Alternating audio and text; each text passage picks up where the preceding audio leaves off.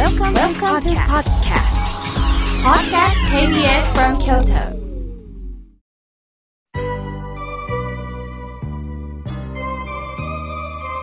さあ、ここからはたくさんのメッセージをいただきましたので、順に紹介させていただきます。まずはじめに、おきばりやすさん、お手紙ありがとうございます。妙慶さん、いつも心温まるお話ありがとうございます。前回の放送で、仏様のお供えは、お供えするものであって、あげるものではない。感謝の気持ちを込めましょうっていうことをおっしゃいましたよね。いや、私はあげるという感覚でした。実は妙慶さんの放送から二十数年前、母が亡くなった時のことが本当に鮮明に浮かんできたんですよ。母の行動が少しずつおかしいなと思うようになり、お医者さんに通うと、地方症と診断されました。まあ、この頃は認知症という言葉がなかったように記憶しております。家族全員で介護をしましたが、十分なことはできず、特別養護老人ホームができ、幸いにも入所することになりました。一週間に一度ぐらい様子を見に行けばよい、楽になったと思ってた時に、妹と二人で老人ホームに行ったんですね。妹の一言が鋭く私の心に突き刺さりました。母は認知になってるから話しかけても意味がない。一生懸命でも私はそう思ってたんですけど、妹は一生懸命話しかけてるんです。妹はお兄ちゃん、僕は何やのって聞くと、お母ちゃんは私たちのことちゃんと分かってはるでって言われたとき、嘘やろうと思いました。その時に、かすかではありますが、お母ちゃんと呼ぶと、お母ちゃんの目からが涙がうるうると出ていたんですね。それからお母さんはお浄土に帰りましたけれども、妹の一言がなければ私はとんでもない間違いを犯していたと思っております。妙慶さんの放送を聞きながら、私は上から目線で見ていたのではないかということを考えさせられました。妙慶さん、KBS 京都の皆さん、井村さん、本当にありがとうございました。ここ、これからも心温まる放送をお願いいたしますとのことです。いえいえ、あの、私はね、おきばりやすさんの素晴らしいところは、こうして思い出して考え直すお心をお持ちなんだなというふうに考えました。いろんな人と接しながら、そうかそうか、私ここ間違ってたなということを素直に表現できる方なんだな。すると、それからまた世界が広がってね、また生きてるうちに知らんかった知らんかったというね、感動がまた蘇ってくるんですよね。いつも温かいお手紙をありがとうございます。さあ、続いての方です。ひろえさん、ありがとうございます。実は娘との関係で悩んでいます。ああ、そうですか。お手紙をくれて、どれだけ辛かったかということをね、本当にものすごい時間をかけてお手紙を寄せていただきました。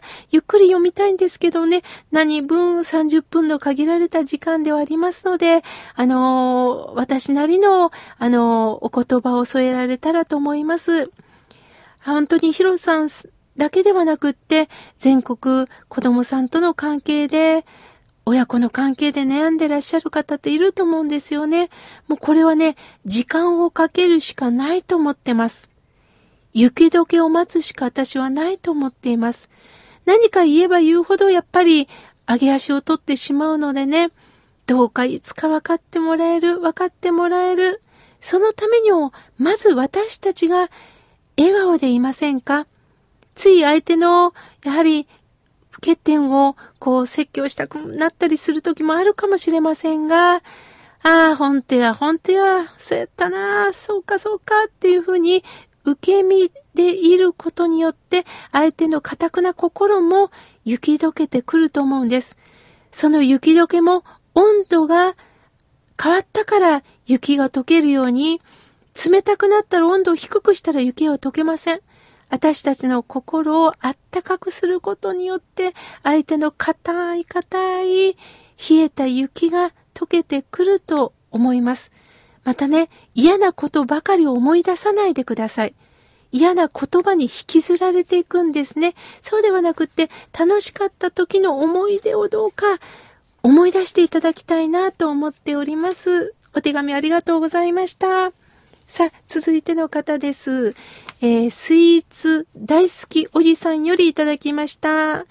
えー、今年も、えー、KBS テレビで五山の送り火を見ました。そして、お寺さんがお参りに来てくれました。まだ新人のお坊さんでしたよ、とのことです。そうですか。本当ね、私もね、あの、新人というか、まだまだ僧侶になりたての時にはね、逆にあの、ご門徒さんに教えてもらったことばかりでした。でも、年齢を重ねて、ちょっとずつ、あの、年を重ねて、あの、ようやく見えたこともあるのでね、あの、改めて、私たち僧侶はね、ご門徒さんに育てられてるのかな、っていうふうに感じております。スイーツ大好きおじさんさん、ありがとうございました。さあ、続いての方です。エルモさん、ありがとうございます。妙慶さん、これからも番組よろしくお願いしますとのことです。ありがとうございます。さあ、続いての方です。えー、はがきをいただきました。マリコさん、ありがとうございます。妙慶さん、コロナのワクチン2回接種してほっとしてやれやれですとのことです。そうですか。よかったですね。あのー、もう本当にこれはね、個人的な意見が皆さんあると思うんですけれどね、本当ね、体力だけでなかなかコロナに打ち勝つということはね、もうこれ私はもう限界があると思ってます。もちろん免疫をつけることも大切なんですが、やはり変異のウイルスが怖いですのでね、本当まだまだ行き渡ってない方もいると思うんですけどね、あの、いつか、あの、できたらいいですよね。さあ、続いての方です。えー、大阪の住吉の高橋さん、ありがとうございます。4コマ漫画を書いてくれていますね。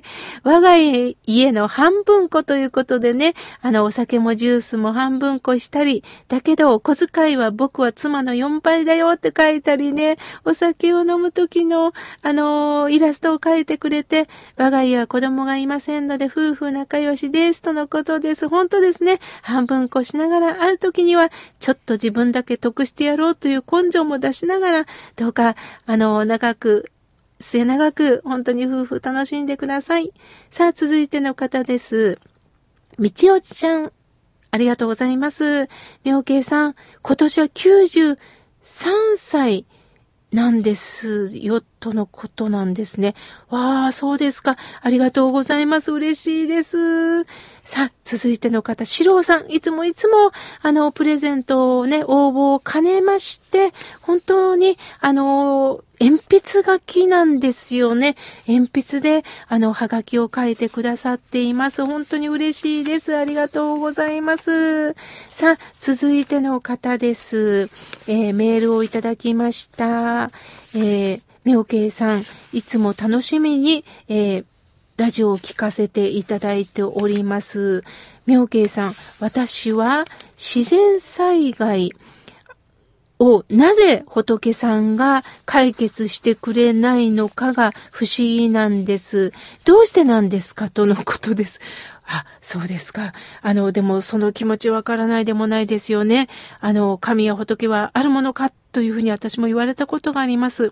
そこでナイスショートさん、ぜひ知っていただきたいんですけれども、仏様、神様は、こうした自然災害、そしてコロナも含めてなんですけれども、妨げるという力はありません。そうではなくって、私たちはこの地球上に生きる生き物なんだ。このことを知りましょうということを逆に教えてくださってるんではないでしょうか。桜にしても梅にしてもいろんな植物、動物はこの地球上の中で生きています。ある時には避けられないそういった災害の中を生きています。だからこそ今こうしてみんなが助け合って生きることしかできないんだということを教えてくれるんです。もしも人間ね、思い通りになってしまったら傲慢になってしまうんです。ますます貧富の差もひどくなって、弱いものを守るということができなくなるんです。ですから、もちろん災害があってはならないし、差別もあってもならない。